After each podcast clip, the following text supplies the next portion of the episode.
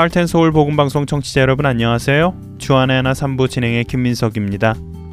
매주 방송을 통해 여러분과 믿음의 선배들의 삶을 찾아서 나누다 보니까요.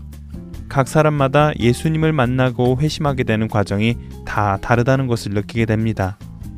어느 하나 똑같은 방법이 아니라 각 사람에게 꼭 알맞는 방법으로 찾아가 주시는 예수님을 만나게 되지요. 아주 급격하게 주님을 만나 회심을 체험한 사람이 있는가 하면 점진적으로 회심하는 사람도 있습니다. 사도 바울과 같이 자신의 회심날에 일어난 변화가 너무나 급격하여 회심 날짜를 분명히 기억할 수 있는 사람이 있는가 하면 어릴 때부터 믿음의 가정에서 자라 하나님을 알아가고 만나고 또 자연스럽게 회심까지 하면서 회심을 한 특정한 날짜를 말할 수 없는 사람도 있습니다. 그런데 분명한 것은 불처럼 하나님을 만난 사람이든 점진적으로 하나님을 만난 사람이든 이런 사람들 삶에는 늘 변화가 일어난다는 것입니다.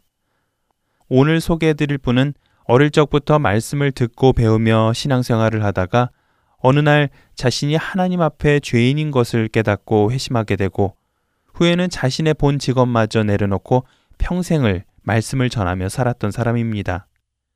그는 회심을 한 후 사람들에게 이런 심정을 표현했다고 하는데요. 저는 아주 오랫동안 교회를 다니면서 그리스도인이 아니었지만 그리스도인이라고 생각했던 사람입니다. 아주 나중에서야 저는 제 자신이 그리스도인이 전혀 아니었다는 것을 알게 되었고 또 그때로부터 세월이 한참 흐른 뒤에서야 그리스도인이 되었습니다. 그럼에도 불구하고 그때 저는 교회에 꼬박꼬박 출석하고 있었고 정기적인 예배를 드림은 물론 교회의 중심 멤버였었지요. 어떤 사람인지 궁금하시죠? 오늘은 여러분과 영국의 의학 박사이자 목사였던 로이드 존스 목사에 대해 나눠보겠습니다.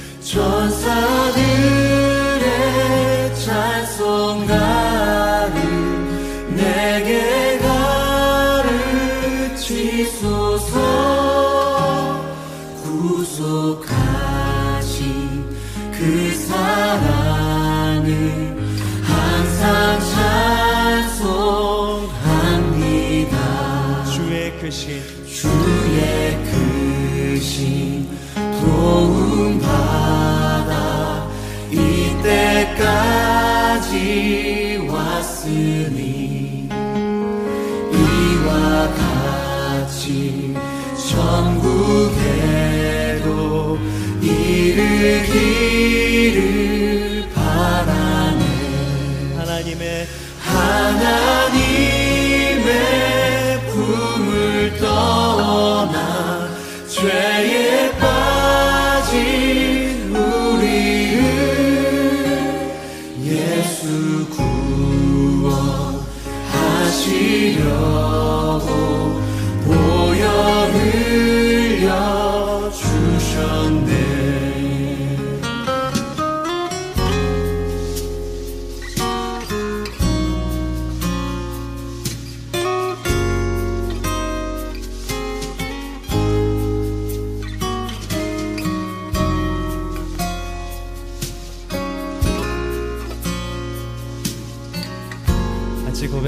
하겠습니다. 주의 귀한 은혜 받고 주의 귀한 은혜 받고 일생 빚진 자 되네 주의 은혜 사슬 되사 나를 주께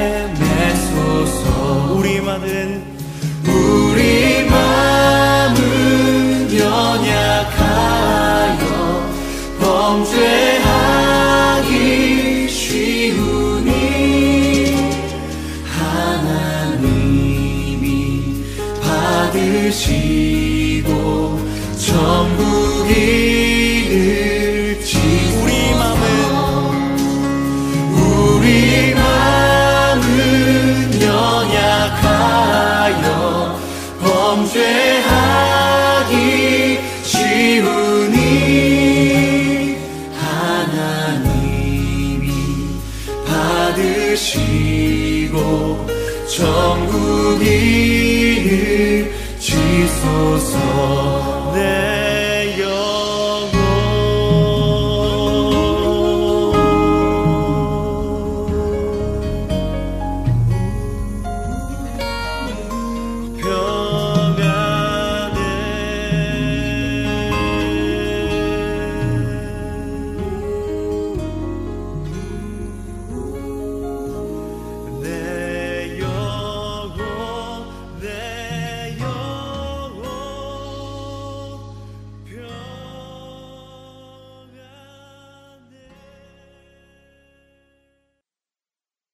마틴 로이드 존스는 1899년 12월 영국 웨일즈 동남부의 가장 큰 항구 도시인 카디프의 기독교인의 집안에서 삼형제 중 둘째로 태어났습니다. 태어난 지 얼마 되지 않아 그의 가족은 아버지의 건강상의 이유로 랑게이토라는 작은 시골 마을로 이사를 하게 되는데요. 어린 시절을 이 랑게이토에서 보내게 된 그는 11살이 되던 해인 1911년에는 집으로부터 약 4마일 떨어진 트레가론에 있는 중학교에 입학하게 됩니다. 그리고 그는 거기서 파웰이라는 선생님을 만나게 되는데 존스는 파웰 선생님으로부터 기독교 역사에 대한 질문을 많이 받았고 또 그 질문에 대한 답을 찾아가면서 신앙이 성장하게 됩니다. 교회에서 예배를 드리게 된 것은 언제부터인지, 유대인이 모이던 회당은 언제 세워졌는지, 또 찬송시에서 고백되어지는 저자의 신앙 고백은 어떤 고백인지 등의 질문을 파웰 선생님으로부터 받으면서 그 질문에 대한 답을 얻고자 존스는 말씀을 읽고 또 신앙서적들을 찾아가며 많은 시간을 보냈습니다. 그러던 그는 13살이 되던 해에 자신의 동네로 선교를 온 한 신실한 선교단체를 만나게 되는데요. 그들의 헌신적인 모습과 또 영성 있는 설교 말씀을 통해 로이드 존스는 자신의 삶을 주를 위해 살아가겠다는 결심을 합니다. 그러나 그런 결심을 한 다음 해인 1914년에 아버지의 사업이 파산하면서 존스의 식구들은 또다시 그곳 웨일즈 지역을 떠나 런던으로 이사를 가게 되는데요. 런던에서 우유 배달을 시작한 아버지를 도우던 존스는 그 가운데서도 의대를 가기 위한 공부를 열심히 합니다.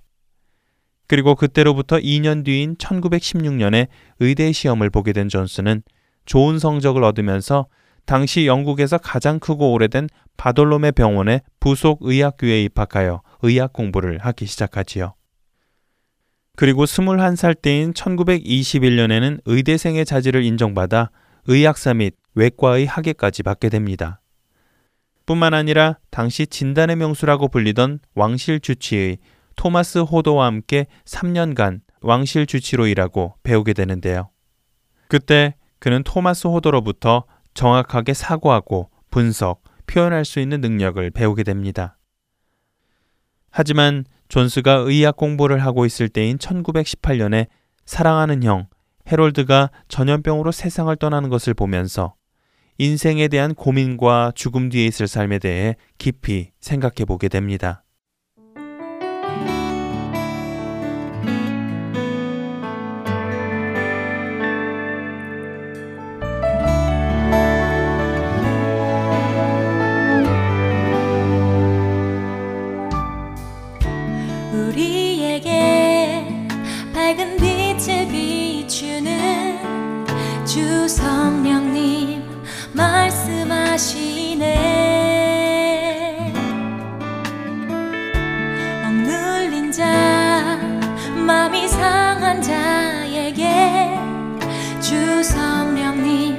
임하시니 꿈을 꾸게 하시네. 그 깊은 슬픔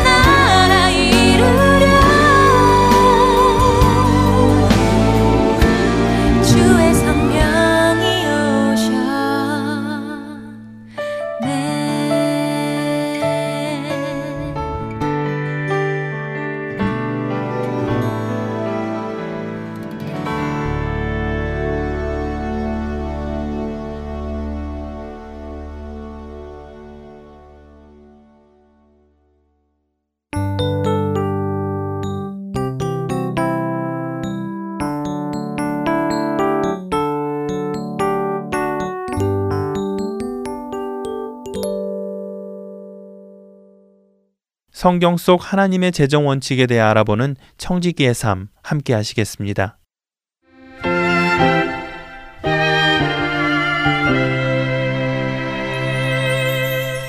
애청자 여러분 안녕하세요. 청지기의 삶 진행의 신태입니다. 저희는 지난 몇 주에 걸쳐서 성경에서 말씀하시고 있는 재정의 원칙에 대해서 나누어 보았습니다. 그리고 그 원칙들을 받아들이고 적용하지 못하게 하는 악한 영의 권세가 있다는 것 또한 배웠죠. 오늘은 그 악한 영, 만몬에 대해서 나눠볼까 합니다. 그리스도인이라면 만몬, 만모니즘 이런 이야기들을 자주 들었을 것입니다. 도대체 만몬이 무엇일까요? 마태복음 6장 24절에 보면 한 사람이 두 주인을 섬기지 못할 것이니 라고 하시며 너희가 하나님과 재물을 겸하여 섬기지 못하느니라 라고 말씀하십니다. 여기서 한국어로 재물이라고 표현되어 있는 것이 원어로는 맘모나스입니다. 그리고 성경은 맘몬 또한 우리의 주인, 우리의 마스터가 될 수 있어서 하나님과 만몬을 동시에 섬길 수 없다라고 말씀하십니다. 섬기는 것이 옳지 않다, 좋지 않다, 해서는 안 된다가 아니라는 사실에 주목하셔야 합니다. 하나님과 재물을 동시에 섬기는 것은 불가능하다라는 것입니다. 만모는 돈이 아닙니다. 만약 그렇다면 모든 그리스도인은 전혀 돈과 상관없이 살아야겠지요. 그리고 어쩌면 이런 잘못된 관점이 올바르지 못한 극단적 금욕주의를 탄생시켰는지도 모릅니다. 마태복음 6장 24절에 재물로 표현된 만모는 돈을 사랑하고 신뢰하도록 영향을 미치며 사람들의 삶을 조종하는 영입니다. 만몬도 하나님처럼 우리의 주인이 될 수 있기 때문에 우리의 섬김을 받으려 애쓰고 역사합니다. 만몬령의 의도는 다른 모든 거짓 신들과 마찬가지입니다. 거짓으로 속여서 섬김을 받으려는 것입니다. 만몬은 돈에 권세가 있다. 돈 있어야 사람 구실한다. 돈으로 더 큰 만족과 안식을 얻을 수 있다고 속삭이며 돈에 대해서 그 가치를 훨씬 뛰어넘는 중요성을 부여해서 자신이 최고의 우위를 차지하려고 애씁니다. 재정의 권세는 우리가 누구를 섬기기로 작정하는가에 의해 결정됩니다. 하나님인가? 만본인가? 말이죠. 우리 모든 그리스도인의 삶은 주권을 누구에게 드리는가로 결정되는 것 아니겠습니까? 오늘도 저희는 매 순간 누구를 섬길 것인가를 누구에게 주권을 내어드릴 것인가를 결정해야만 하는 것입니다. 그렇다면 이런 만몬이 정말 저희 삶에서 주인 노릇을 하고 있을까요?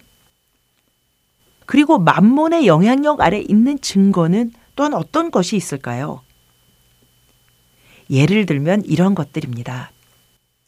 같이 한번 생각해 보시면서 혹시 내 삶 가운데 나도 알지 못하는 가운데 만문의 영향력이 침투해 있었던 것은 아닌지 살펴보면 좋겠습니다.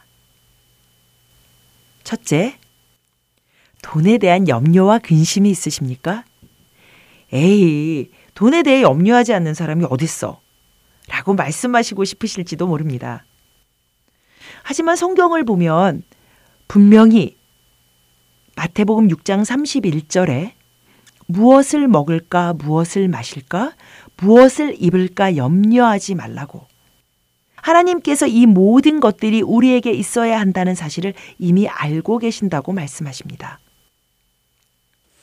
내가 가진 모든 것들은 하나님께로부터 온 선물이며 맡겨진 것이고, 소유자 되신 하나님께서 관리자인 내게 맡기신 것들을 살피고 계신다는 것에 대한 믿음이 저희를 이런 불필요한 염려에서 해방시키고 참 자유함을 경험케 할 수 있습니다. 둘째, 혹시 돈을 잘못 관리하고 계시지는 않습니까? 한 달에 수입이 얼마이고 지출에는 얼마가 필요한지, 빚진 것은 얼마이며 소유한 것은 얼마인지 정확히 알고 계신지요? 좀 더 단순하게 말씀드려서 가계부를 기록하고 계신지요? 맡겨진 것들에 대해 정확히 알지 못한다면 저희는 책임 있는 청직이라 할 수 없을 것입니다. 여러분 한번 생각해 보세요. 여러분이 어떤 비즈니스의 주인인데 매니저에게 일을 맡겼습니다.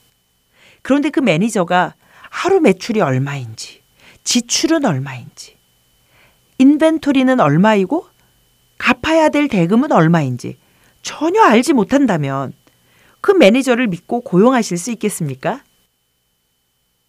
청지기인 우리 또한 그래야 한다는 거지요. 혹시 돈이 내 삶과 재정의 집행에 있어서 결정적 요소입니까? 충분한 돈이 있으면 사고, 돈이 없으면 사지 않는다면 하나님보다 돈에 초점이 맞춰져 있는 것이겠지요. 돈이 있어도 하나님께서 사기를 원치 않으실 수도 있고, 돈이 부족해도 하나님의 특별한 공급하심을 경험케 하시는 경우도 있으니까요. 충동적 구매, 구매에 대한 욕구를 이기지 못하지는 않으신지요. 꼭 필요한 것이 아니어도 세일이라는 유혹에 아, 사두면 언젠가 필요할 거야. 50%를 세이브하는 거잖아. 라며 스스로를 정당화하시지는 않으시는지요. 사실 저희는 그 구매를 통해 50%를 세이브, 저축하는 게 아니고요. 50%를 지출했을 따름입니다. 혹은 삶 가운데 인색함의 영이 자리 잡고 있지는 않는가요? 인색함은 재정 형편과는 무관합니다. 흔히 말하는 있는 사람이 더해. 부자가 더 무서워. 하는 소리가 그래서 나오는 거지요.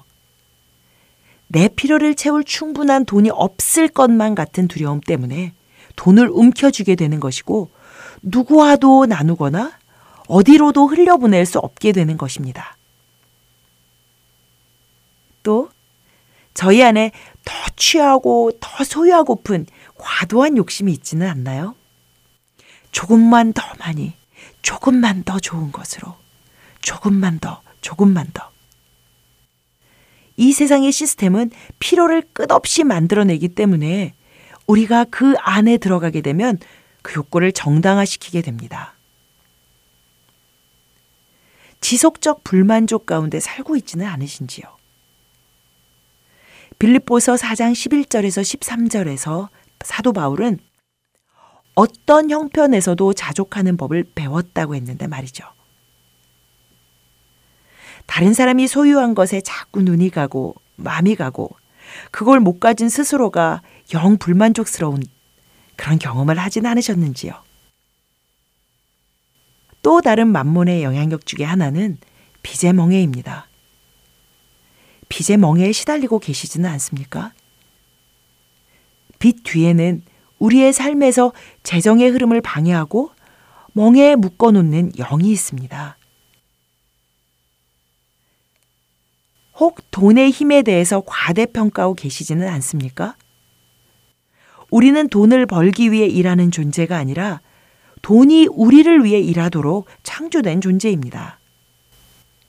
만약 만몬이 우리가 돈을 소유하거나 주는 것을 결정하는데 권위를 갖게 된다면 저희는 만몬이 가격을 결정하는 상품에 불과하게 되는 것이죠. 자, 여태까지 만몬의 영향력 몇 가지를 살펴보았는데요. 여러분은 몇 가지 정도의 체크가 되셨는지요?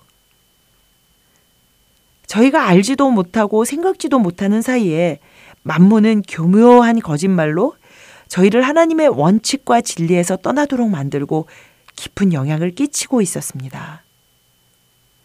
저희가 해야 할 일은 이런 거짓들을 하나님의 진리로 하나씩 하나씩 바꾸어 가는 것이겠지요.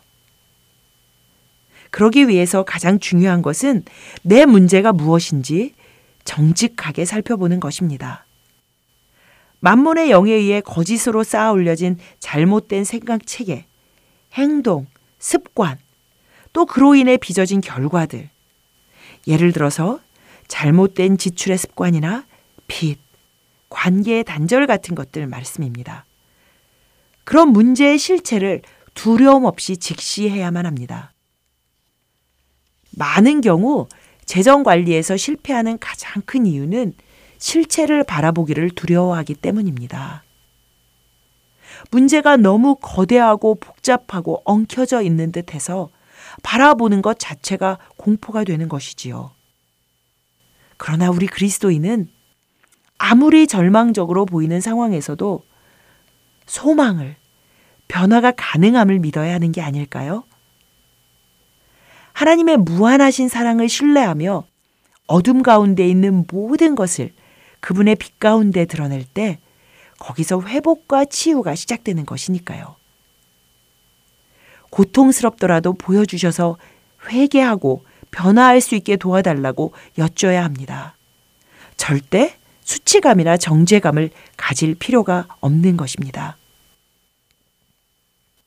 무엇보다도 겉으로 드러난 문제의 실체뿐 아니라 그런 행동을 하게 된, 그런 결과가 나오게 된 뿌리들, 우리의 깊은 내면의 문제들, 의도나 동기까지도 보여주십사고 여쭙는 게 중요합니다.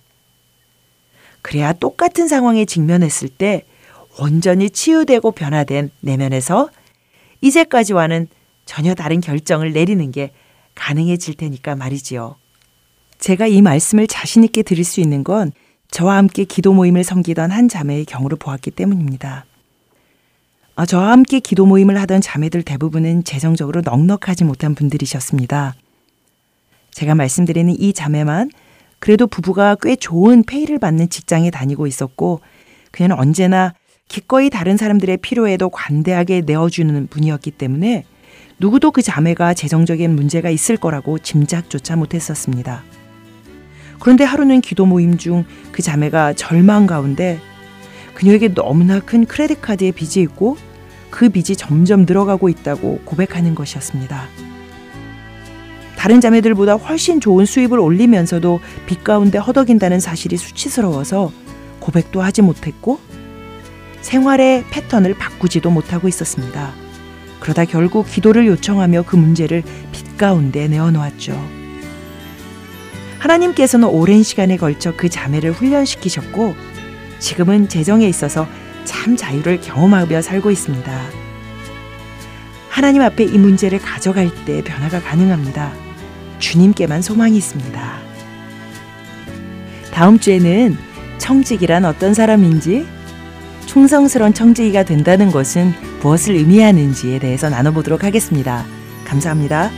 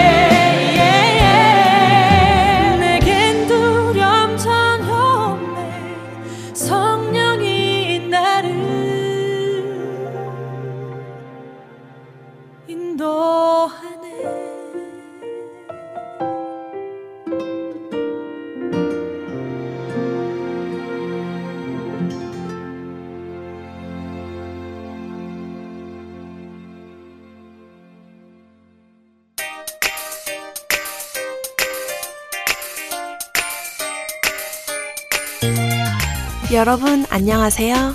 저는 영어 방송 주안의 하나 7부 Unity in Christ를 진행하고 있는 김지윤, 크리스틴 김입니다. 여러분 주위에 영어가 더 편하신 분들이 계시다면 하텐 서울 복음방송의 영어 방송 Unity in Christ를 추천해 주세요. 2016년을 맞아 다양한 소코너와 설교 말씀이 준비되어 있습니다. 자세한 문의는 사무실 전화번호 602-866-8999로 연락 주시길 바랍니다. 감사합니다.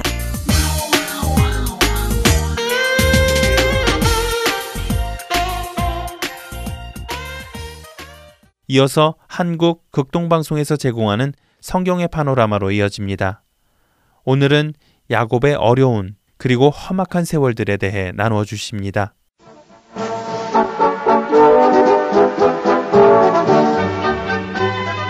성경의 파노라마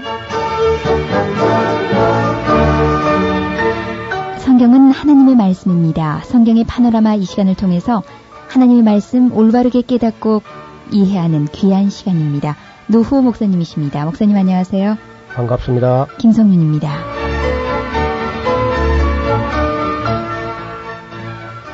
할아버지도 안 닮고 아버지도 안 닮은 악착 같은 야곱에 대해서 말씀 나누고 있습니다. 네, 야곱은 할아버지 아브람이나 아버지 이삭에 비해서 성격도 차이가 나지만 뭐 그렇게 오래 살지도 못했어요. 할아버지 아브람은 175세, 또 이삭은 180세를 살았는데 야곱은 이제 147세. 지금 우리 비하면 많이 사는 거지만은 자기 스스로 그 말하기를 조상들의 연수에 뭐 비하지 못하지만은 험악한 세월을 보냈다. 그런 한 말로 자기 일생을 한 줄로 줄이면은 험악한 세월을 보냈나이다. 그렇게 말을 합니다. 우리 성도들이 야곱이 얼마나 어렵게 살아갔는지 하나님을 믿으면서도 어떻게 해서 그렇게 험악한 삶을 살았는지 그게 잘 이해를 못하고 있는 것 같아요. 대체적으로 그저 뭐 야곱이 그저 좋은 점만 신앙의 어떤 적극적인 그런 면만 네. 강조하고 듣고 하다 보니까 야곱의 일생에 그렇게 그늘진 곳이 많았다는 사실은 간과하고 있습니다. 네. 우리가 이렇게 이제 성경을 전체로 보고 파노라마식으로 볼 때는 햇빛 나는 곳만 보는 것이 아니고 그늘진 곳 어두운 면도 보면서 혹시 우리의 삶 속에 우리의 신앙생활 속에 그런 어려움이 닥친다 할지라도 낙심하지 않게 될 겁니다.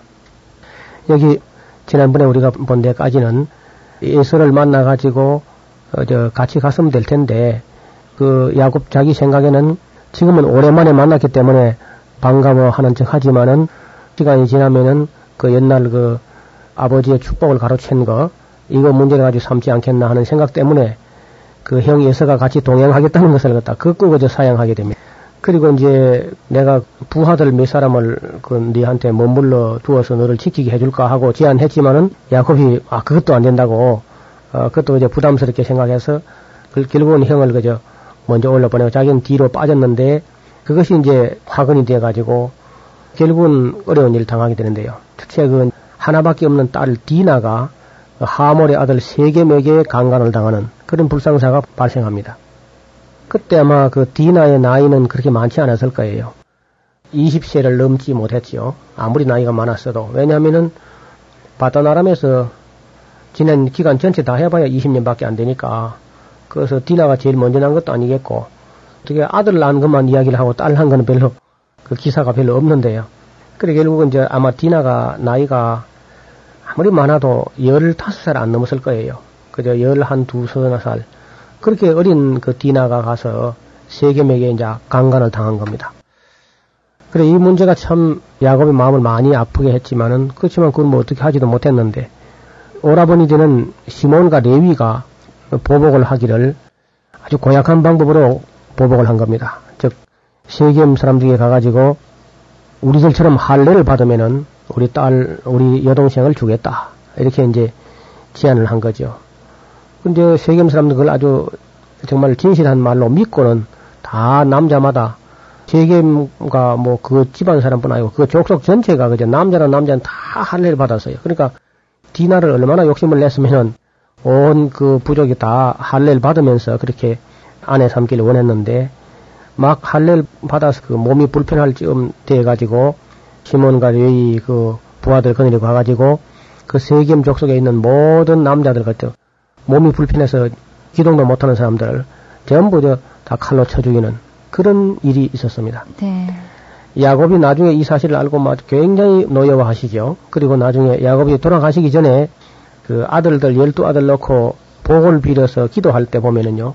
그 시몬과 레위에 대해 저주를 합니다. 복을 비는 게 아니고. 아. 그 저주하는 이유가 뭐냐면은 그 분기가 맹렬하고 노염이 혹독한 자는 반드시 저주를 받는다. 그렇게 이야기하는 겁니다. 그래서 아무리 사람이 어려운 일을 당해도 정말 분을 지나치게 그 바라거나 노염이 혹독한 사람들은 꼭 그저 무리한 행동을 하게 되고 그 결과는 또 저주를 자초하는 그런 결과를 가지고 있습니다. 아무튼 딸이 강간당한 이 불상사가 있은 후에 그리고 또 이제 시몬과 레위가 세겜 사람들 아주 비겁하게 할례를 받게 해놓고는 가서 움직일 수도 없는 사람들을 아주 맹렬하게 나가서 잔인하게 이를 데 없이 이렇게 다 죽여버렸다. 이런 소문이 이제 그 지역 좁은 사회에 퍼져 나가니까 이 야곱이 이제 아들들을 이게 결혼을 못 시키는 거예요. 그렇죠. 예. 소문이 안 좋으니까 말이죠. 예. 혼인 문제가 나오면 이게 소문이라는 게 참 중요한데 야곱이 그 아들들을 이제 결혼을 못 시키고 했더니 큰 아들 루벤 이제 나이가 자꾸 들어가는 거죠. 전통적으로 그저 유대인들은 그 이후로 아마 조혼을 하는데 네. 지금도 아마 유대인들이 다른 나라에 비해서는 조혼하는 편이죠. 일찍이 결혼시키는 편인데 어떻든 루벤이 이제 결혼을 못하고 남자가 또 독주하는 게 좋지 못하고 그런 욕구가 절제가 안 되고 해가지고 자기의 서모 빌하의 이불 밑에서 아주 못된 짓을 한 겁니다. 자기 이제 아버지 어머니에게는 종이지만은 그래도 자기 아버지가 그 어, 비라를 통해서 아들들을 낳았기 때문에 사실은 자기 어머니가 되거든요. 그런 그 어머니 침상에 올라가서 통관하게 되는 그런 일이 벌어졌습니다. 아마 야곱으로서는 이거 참 어떻게 하지도 못하고 속이 있는 대로 막 다 썩었을 거예요. 말로도 할수 없는 괴로움이 야곱의 가슴 속에 자꾸 못이 박히게 됩니다. 나이가 들도록 결혼을 시키지 못한 야곱으로서는 루벤을 어떻게 할 수는 없었습니다. 그러나 장자로서 못된 짓을 한이 아들에게 그 장자의 명분은 계속 주어질 수가 없었겠죠. 그러나 그 아래가 이제 시몬과 레위인데 그 시몬과 레위가 이제 둘째, 셋째 아들라도 또 그들도 이제 세겜에게 행했던 그런 노염이 혹독하고 분기가 맹렬한 그 때문에 이제 장자의 명분을 또 줄 수가 없습니다. 그러니 그 다음에 이제 넷째 아들을 기대했는데 이 넷째 아들은 요셉을 그 팔아 넘긴 후에 아버지가 너무 상심해하고 시금을 전폐하니까 그 아버지가 날마다 상심해하는 얼굴을 아마 마주 보기 어려웠던가 봐요. 예. 그래서 유다가 이제 결국 집을 나가죠. 예, 집을 나가요. 네. 그 참 그 넷째 아들 근데 장자 노릇 할란가 그래도 유다가 여러 가지 면에서 참 똑똑한 데도 있고 한데 근데 이 집을 나가가지고는 아둘람 사람 히라에게로 내려가가지고 어, 거기에 붙여 살다가 수아라는 사람의 딸을 취해서 아버지한테 연락도 안 한 채로 그만 결혼을 해버립니다. 결혼해가지고 애를 낳고 둘째 아들 오난을 낳고 셋째 셀라를 낳고 했는데 그 엘과 오난이 또 이제 결국은 하나님께서 보실 때 악하였다고 합니다. 악한 뭐 어떻게 악했는지는 구체적인 기술이 없습니다만은 그 우리가 이런 거좀 알아놓는 게 좋겠습니다. 우리가 하나님 앞에 우리 자신이 바르지 못하고 또 부모 형제간에게 우리가 잘못하게 될 때에 그 저주와 형벌이 어떤 식으로 오냐면요. 되먹지 않은 자녀가 태어나는 거예요. 아, 아주 못된 자녀가 태어나면 큰 짐이 될 겁니다. 그래서 우리가 낳은 자녀들이 괴악한 자녀가 된다든지 폐역한 자식이 된다는 것은 일평생 상처가 되겠죠. 거기다가 또 유다는 나가서 장가를 아버지 보니까 뭐 장가 드리기도 어렵고 하는 걸 보니까 자기는 집을 나가서 그저 어떤 여자를 취해서 아들 낳았는데 그 엘과 오난이 다 죽고 나니까 음. 그리고 셀라를 낳고 나서는 유다의 아내도 또 죽습니다. 그러니까 이제 이 유다가 그 어려운 일을 겪으면서 아버지의 심정을 아마 조금 이해했을 것 같아요. 그 아들이 죽었을 때의 아버지 심정이 어떤가 하는 걸 몸소 겪어보면서 알았을 거예요. 그리고 유다 아내 죽으니까 아버지가 이제 라헬이 죽었을 때, 사랑하는 아내가 죽었을 때 어떠했을 것인가 하는 것을 자기가 겪어보지 않은 사람 잘 모르거든요. 그럼 이제 이 유다가 그런 일이 있은 후에 내가 참 잘못했다 하는 것을 아마 좀 느꼈을 겁니다. 그러다가 결국은 또 이제 돌아오게 되지요. 뭐 그 중간에 아내가 죽은 후 얼마 있다가 양털 깎으러 가다가 어떤 창녀가 길에 있어가지고 또 유다가 그 남자라서 그 욕정을 이기지 못해가지고 창녀 집에 들어갔다가 하룻밤을 지냈는데 나중에 그 며느리 아니었습니까? 그게 장녀, 네. 장녀로 가장한 며느리였는데 그것은 그 유다가 또 셋째 아들 젤라가 장성했는데도 며느리 그 다말에게 들여보내지 않았기 때문에 이것을 보복하는 그런 방법으로 이제 며느리가 그런 일을 했단 말이죠. 그 사실을 유다는 이제 알기는 알지요. 알고 참 어찌 하지는 못하지만은 유다도 아마 쏙게나 썩었을 거예요. 예. 인생을 살다가 결혼해가지고 아내 죽고 아들 둘이 죽고 그 며느리가 또 그렇게 이제 이상한 일을 해가지고 쌍둥이를 낳았는데 이를 낳아놓고 보니까 이거면 아들도 아니고 손자도 아니고 어떤 이상한 일이 벌어지게 됩니다. 예. 이런 일을 겪은 후에 유다가 이제 야곱에게 돌아와서 내가 정말 야곱 자기 아버지가 연세도 많기도 하고 내가 정말 좀 잘 모셔봐야 되겠다는 생각을 가지고 왔을 텐데 그 효도라는 게 또 하고 싶다고 되는 게 아닌 것 같아요. 오자마자 그냥 흉령이 들어가지고 흉령이 들어서 뭐 괜히 식구만 갖다 보태가지고 아버지를 더 어렵게만 하고 그렇습니다.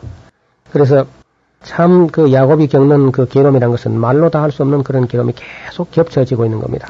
아, 그동안에 이제 야곱은 부지런히 또 뭐 이런 거짓말 저런 그 속임수 해가지고 아마 수단 방법을 동원해가지고 그 아들들 다 결혼시켜서 결혼시키기 때문에 수- 식구는 잔뜩 늘어났죠. 예. 한 70명이나 늘어났는데 아, 그런데 그냥 흉년이 계속 닥치니까 이게 한 해 동안은 뭐 건건히 그래도 어떻게 참고 버텼는데 흉년 2년 차가 되니까 더 이상 버틸 수가 없는 거죠.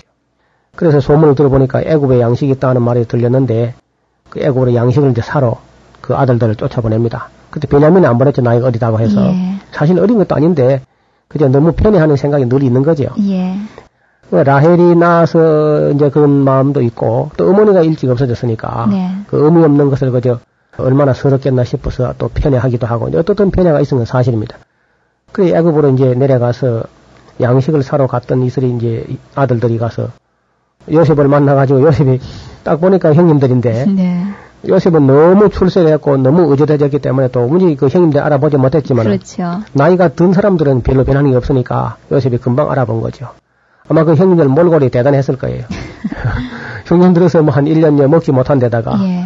거기다가 먼 길 여행을 왔지요. 수염도 깎지 못하고 이발도 못하고 모욕도 못하고 옷은 헤어지고 뭐 그래가지고 온 그 요셉을 찾아온 형님들의 모습은 그야말로 볼상이 사나웠을 겁니다.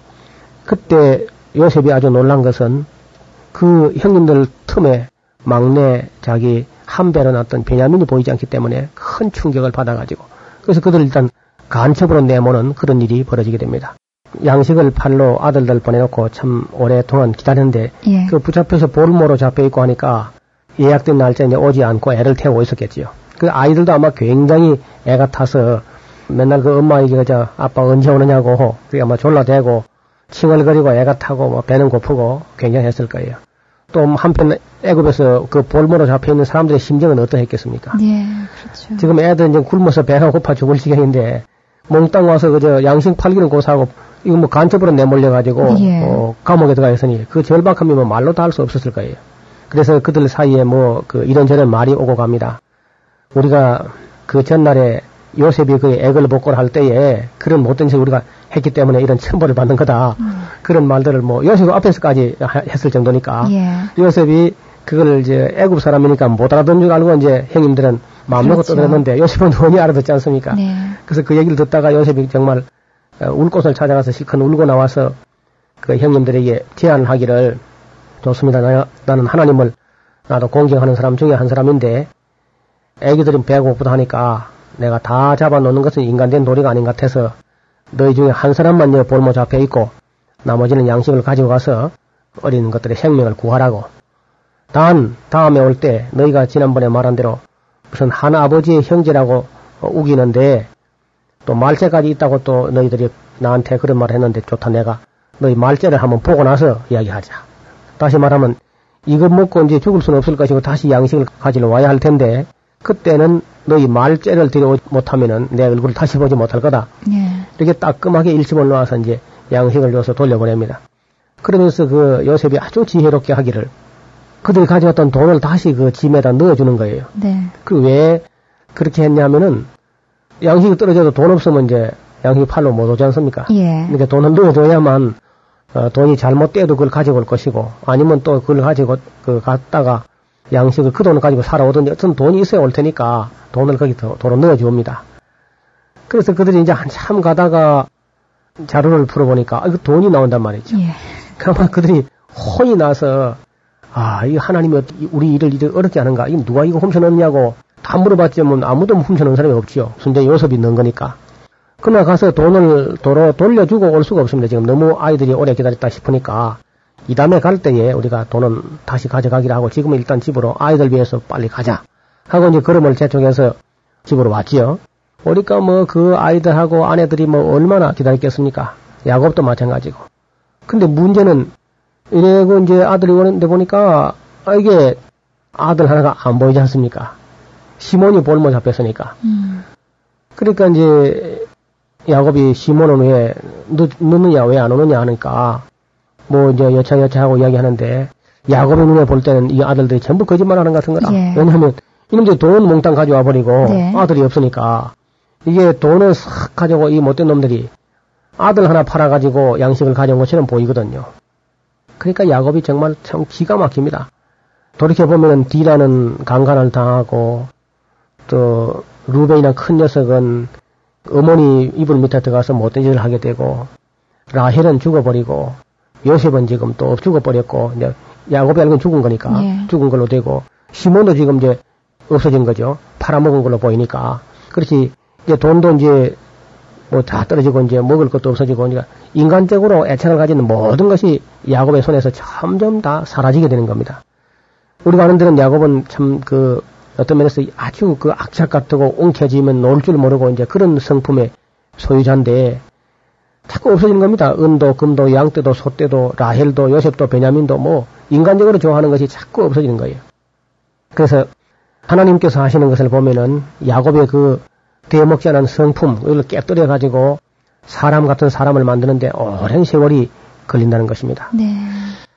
그래서 양식을 먹는데 그거 뭐 팔아온 양식 애들이 하도 많이 굶주렸던 아이들이 때문에 또 많이 먹거든요, 그냥. 그리고 이제 그 10명의 그 자부들이 말이죠.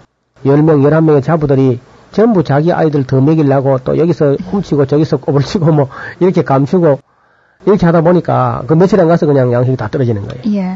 그러니까 야곱이 언제까지 또 관망만 할 것이냐. 다시 가서 양식을 좀 사와야 되지 않겠냐고 막 다그칩니다. 그런데 그 아들들이 다 주저주저하고 말을 못해요. 그 왜냐면은 두 번째 가려면 베냐민을 데려가야 되는데 예. 그건 이제 베냐민을 갖다가 내놓으라는 말을 참 못한단 말이죠. 예. 왜냐하면 아버지 야곱이 시몬을 지금 팔아먹은 걸로 그저 생각하거든요. 아무리 그저 볼모 잡혀 있다 해도 그는 뭐 다 흰소리고 안 믿는단 말입니다. 안 믿는 성품이 바로 야곱의 성품이고 그 대개 자기가 순진한 사람 남도 잘 믿는데 자기가 그 못된 사람들은 남도 잘 안 믿거든요. 그 야곱이 이제 믿음을 갖지 못하니까 자기 마음도 한결 괴롭습니다. 그래서 똑바로 말하라고 좀 다그치고 하니까 그래 사실을 말한다고 하면서 이제 베냐민을 데려가지 않으면 양식을 살 수가 없다고 그렇게 이제 나오니까 이제 베냐민까지 빼앗아 가려고 하는 그 아들들의 그 못된 심사를 놓고 막 야곱이 얼마나 가슴 아파하는지 내 놈들은 다 나를 해롭게 하는 놈들이고 나를 괴롭게 하는 놈들이라고 막 눈앞에 사라지라고 막 다그치고 막 그 베냐민 그거 하나 이제 움켜잡고 있는데 그걸 예. 마저 내놓으라고 이제 빼앗아 가려고 하니까 야곱이 막 죽었으면 죽어도 안 된다고 막 이렇게 노발대발 하시는데 한 며칠 지나가 보니까 이 야곱이 또 머리가 좋은 사람이거든요. 계산을 해보면 뭐 계산이 되죠 벌써. 이거 안 보내봤자 데리고 있어도 지금 베냐민 데리고 있으면 베냐민까지 굶어 죽을 판이 되니까 할 수 없이 이제 불러가지고 내가 베냐민을 잃게 되면 이러리로다 하고 베냐민 데려가라고 허락을 합니다. 뭐 허락이 아니고 뭐 어쩔 수가 없는 거죠. 이 어려운 일의 이야기를 누가 해야 되냐면 이 유다가 해야 된다는데 문제가 있습니다. 음. 유다가 옛날에 그 요셉 팔아먹을 때 앞장섰던 사람 아닙니까? 예. 그래서 내가 다시는 그런 짓 안 하겠다고 지금 다짐하고 돌아왔는데 네. 입장이 어떻게 또 베냐민 내놓으라는 말을 유다가 자기 입으로 해야 되니까 예. 그 유다의 가슴도 아마 찢어지는 것 같았을 거예요. 이렇게 안 할 수도 없는 입장이고 지금. 그래서 유다가 하는 말이 만약에 내가 이 아이들을 데려오지 못하면 내 아들들을 다 죽이소서. 아니, 그럼 뭐 세상에 손자를 죽이는 그런 할아버지가 또 어디 있습니까? 어떻든 유다가 얼마나 애가 타면은 내가 베냐민을 데려오지 않거든 내 아들들 다 죽이라고까지 말하면서 반드시 데려올 거라 자기는 진실을 이렇게 이제 이야기를 하는데도 야곱이 그걸 잘 안 믿어집니다 지금. 그래서 결국은 이제 야곱은 정말 손에 아무것도 없습니다. 라헬도 요셉도 베냐민도 인간적으로 좋아하던 거 다 없어져 버리고 양떼, 소떼, 은금, 폐물, 뭐 보물 다 그저 이제 에, 사라지게 된 것이죠. 그리고 이제 다만 이제 시몬은 이미 예, 포기를 했을 것이고 야곱이 베냐민만이라도 살아 돌아오기를 이제 기다리고 있는 한가닥 희망을 가지고 기다리고 있는데 결국은 애굽에 내려갔던 그 형제들이 11명이 이제 다 도착을 했단 말이죠. 네. 요셉이 딱 보니까 아이고 그 베냐민이 보니까 알잖아요. 아무리 커도 이제 그 형체는 알아봤을 거예요. 그래서 모르는 척하고는 너희가 말하던 동생이 바로 이 아이냐 하고 그렇게 이제 귀여워하면서 식사를 하게 되는데 실로 22년 만에 12형제가 한 자리에 모인 겁니다. 예. 그것도 애굽에서요. 그러면서 그 음식상을 차려놨는데 그 형님들 틈바구니에서 그저 미운 오리새끼처럼 얼마나 미움받으면서 눈칫밥을 먹으면서 그렇게 소외당하고 외롭겠는가 하면서 속으로 아마 요셉이 어, 얼마나 굶었겠느냐 그런 생각을 하면서 5인분을 갖다 줬습니다. 아무도 눈치 못 챘지요. 네. 그저 어, 새로 데려오니까 뭐 후하게 하는가 보다 그 정도로 생각했는데 좋아 그래서 이제 시몬까지 다 끌어내 가지고 11명의 형제 그러니까 형과 동생을 다 그저 편안히 가라고 돌려보냅니다 이제 너희 친형제가 맞고만 하면서 어, 돌려보내는데 아마 그때 그 풀려나는 11명의 마음은 아마 하늘을 나는 것 같았을 거예요. 그렇죠. 발이 땅에 닿는 것 같지 않고 아 시몬도 되찾았지요. 또 베냐민도 데리고 돌아가게 됐으니까 유다가 막 얼마나 기뻐서 피곤한 줄도 모르고 그저 그렇게 감격함으로 나서서 이제 길을 가는데 그 요셉이 가만히 생각해 볼 때에 아무래도 아무래도 아마 그 형님들이 그 베냐민을 되게 시기 질투하고 미워할 것 같은데 그걸 베냐민을 빼돌려서 내가 좀 데리고 있어야 되겠다 그런 생각을 했을 거예요. 예. 그래서 이제 베냐민의 짐에다가 은술자를 갖다가 이제 숨겨가지고 넣어줘가지고 그걸 이제 병사들 따라 붙이게 해가지고 이제 적발케 하죠. 그때 그 형님들이 아마 얼마나 낙심이 됐겠습니까? 일이 잘 돼가는 것 같았는데 이렇게 누가 그 그런 뭐 생각도 못한 거죠. 네. 특히 그 군인들이 와서 그런 말을 할 때에 배은망덕하다고 말을 할 때에 우리는 독실한 사람들이 절대로 그런 짓을 하지 않습니다. 하고 이제 나이 많은 사람 짐부터 차근차근 이제 풀어서 보는데 위에서부터 다 없거든요. 네. 막내 베냐민은 하도 아이가 착한 아이기 때문에 전혀 그렇지 않은 아이가 아니기 때문에 안심했는데 베냐민 짐을 뭐 풀지 말자 땡그랑하고 잔이 떨어지는 예. 겁니다. 아마 그때 형님들이 그거 다 털썩 두주 앉았을 거예요. 낙심돼가지고. 예. 그래서 그들이 정말 총리를 만나서 애걸 해보든지 무슨 애원 해보든지 저 아버지 하면서 다 전부 다 짐을 다 주워 담아가지고 얼마나 힘이 없겠습니까? 아까 집으로 갈 때 걸음하고 지금 다시 총리 간청으로 돌아오는 그 형님들의 발걸음 아마 참 대조가 됐을 겁니다. 그래 돌아와서 이제 그 사정을 하게 되죠. 이런저런 이야기를 쭉 하면서 자기 아버지가 노년에 얻은 아들이어서 한 아들은 지금 없어졌고 이 아이만 보고 살아왔는데 이 아이가 몸에 병고가 생기고 우리가 만약에 이 아이를 데리지 않고 아버지께 간다 해보십시오. 아버지가 당장 자살하게 될 겁니다. 음. 그렇게 하면서 유다가 하는 말이 저를 대신 볼모로 잡으시고 이 아이만은 제발 좀 올려보내 주시옵소서. 우리 아버지를 위해서요. 나이 많은 우리 아버지를 위해서 제발 이 아이를 좀 돌려보내 주시고 나를 내가 일은 더 잘하니까 볼모 잡아, 잡아주시기를 바란다고. 그렇게 애원할 때 다른 형님들도 전부 다 하나같이 다 그렇다고 이제 에, 애원하는 걸 들었단 말이죠. 이 어려운 날을 겪으면서 완전히 다른 사람들이 된 겁니다. 그래서 이 사실을 눈으로 복경하면서 요셉도 막 자기 길을 의심했을 것이고 자기 눈은 아마 의심했을 거예요. 어떻게 형님들이 이렇게 변할 수가 있는가. 그래서 우리가 이 모든 일들을 볼 때 사람이 한 걸로 보지 않고 하나님이 하시는 일로 보면은 깜짝 놀란 일이죠. 모든 것이 합력하여 선을 이루게 하시는 하나님의 손길이 바로 거기서 증명된 것이고 요셉도 이 사실을 알게 되면서 대성 통곡을 하고 자기의 정체를 형님들 앞에 밝히게 됩니다. 야곱의 이야기는 이 다음 시간에 조금 더 이어서 말씀드리겠습니다.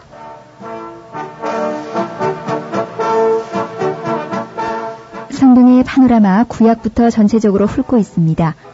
지금까지 노후 목사님이었습니다. 목사님 고맙습니다. 감사합니다. 김성윤이었습니다.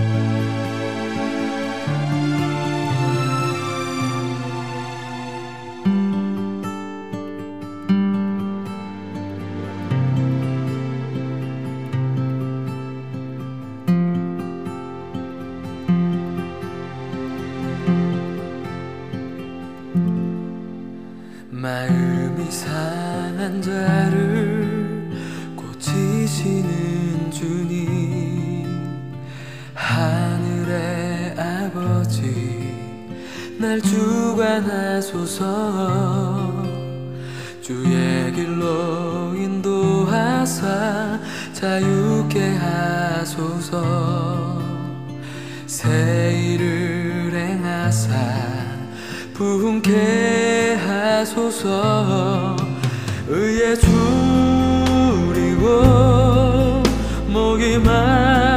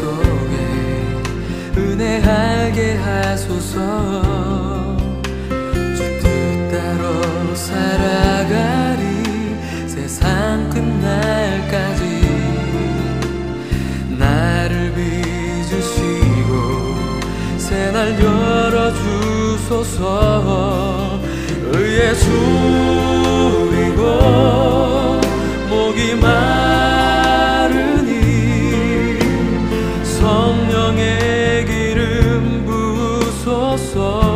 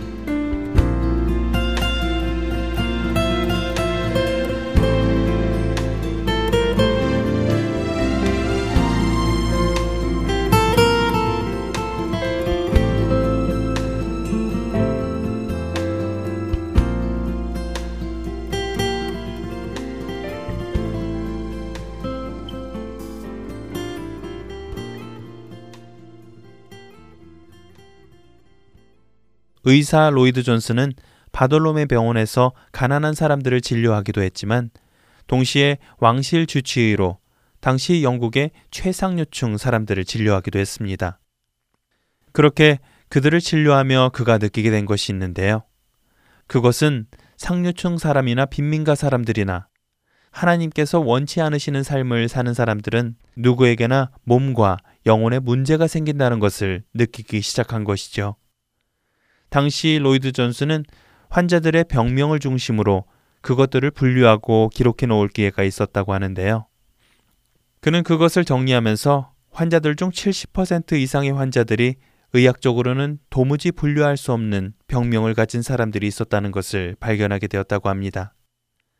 결국 존스는 이런 문제들이 인간이 하나님과 바른 관계를 맺고 있지 않은 데에서 생기는 영적 공허와 도덕적인 문제이며 이것들은 시대적 환경이 바뀐다고 해도 해결되는 문제가 아님을 깨닫습니다.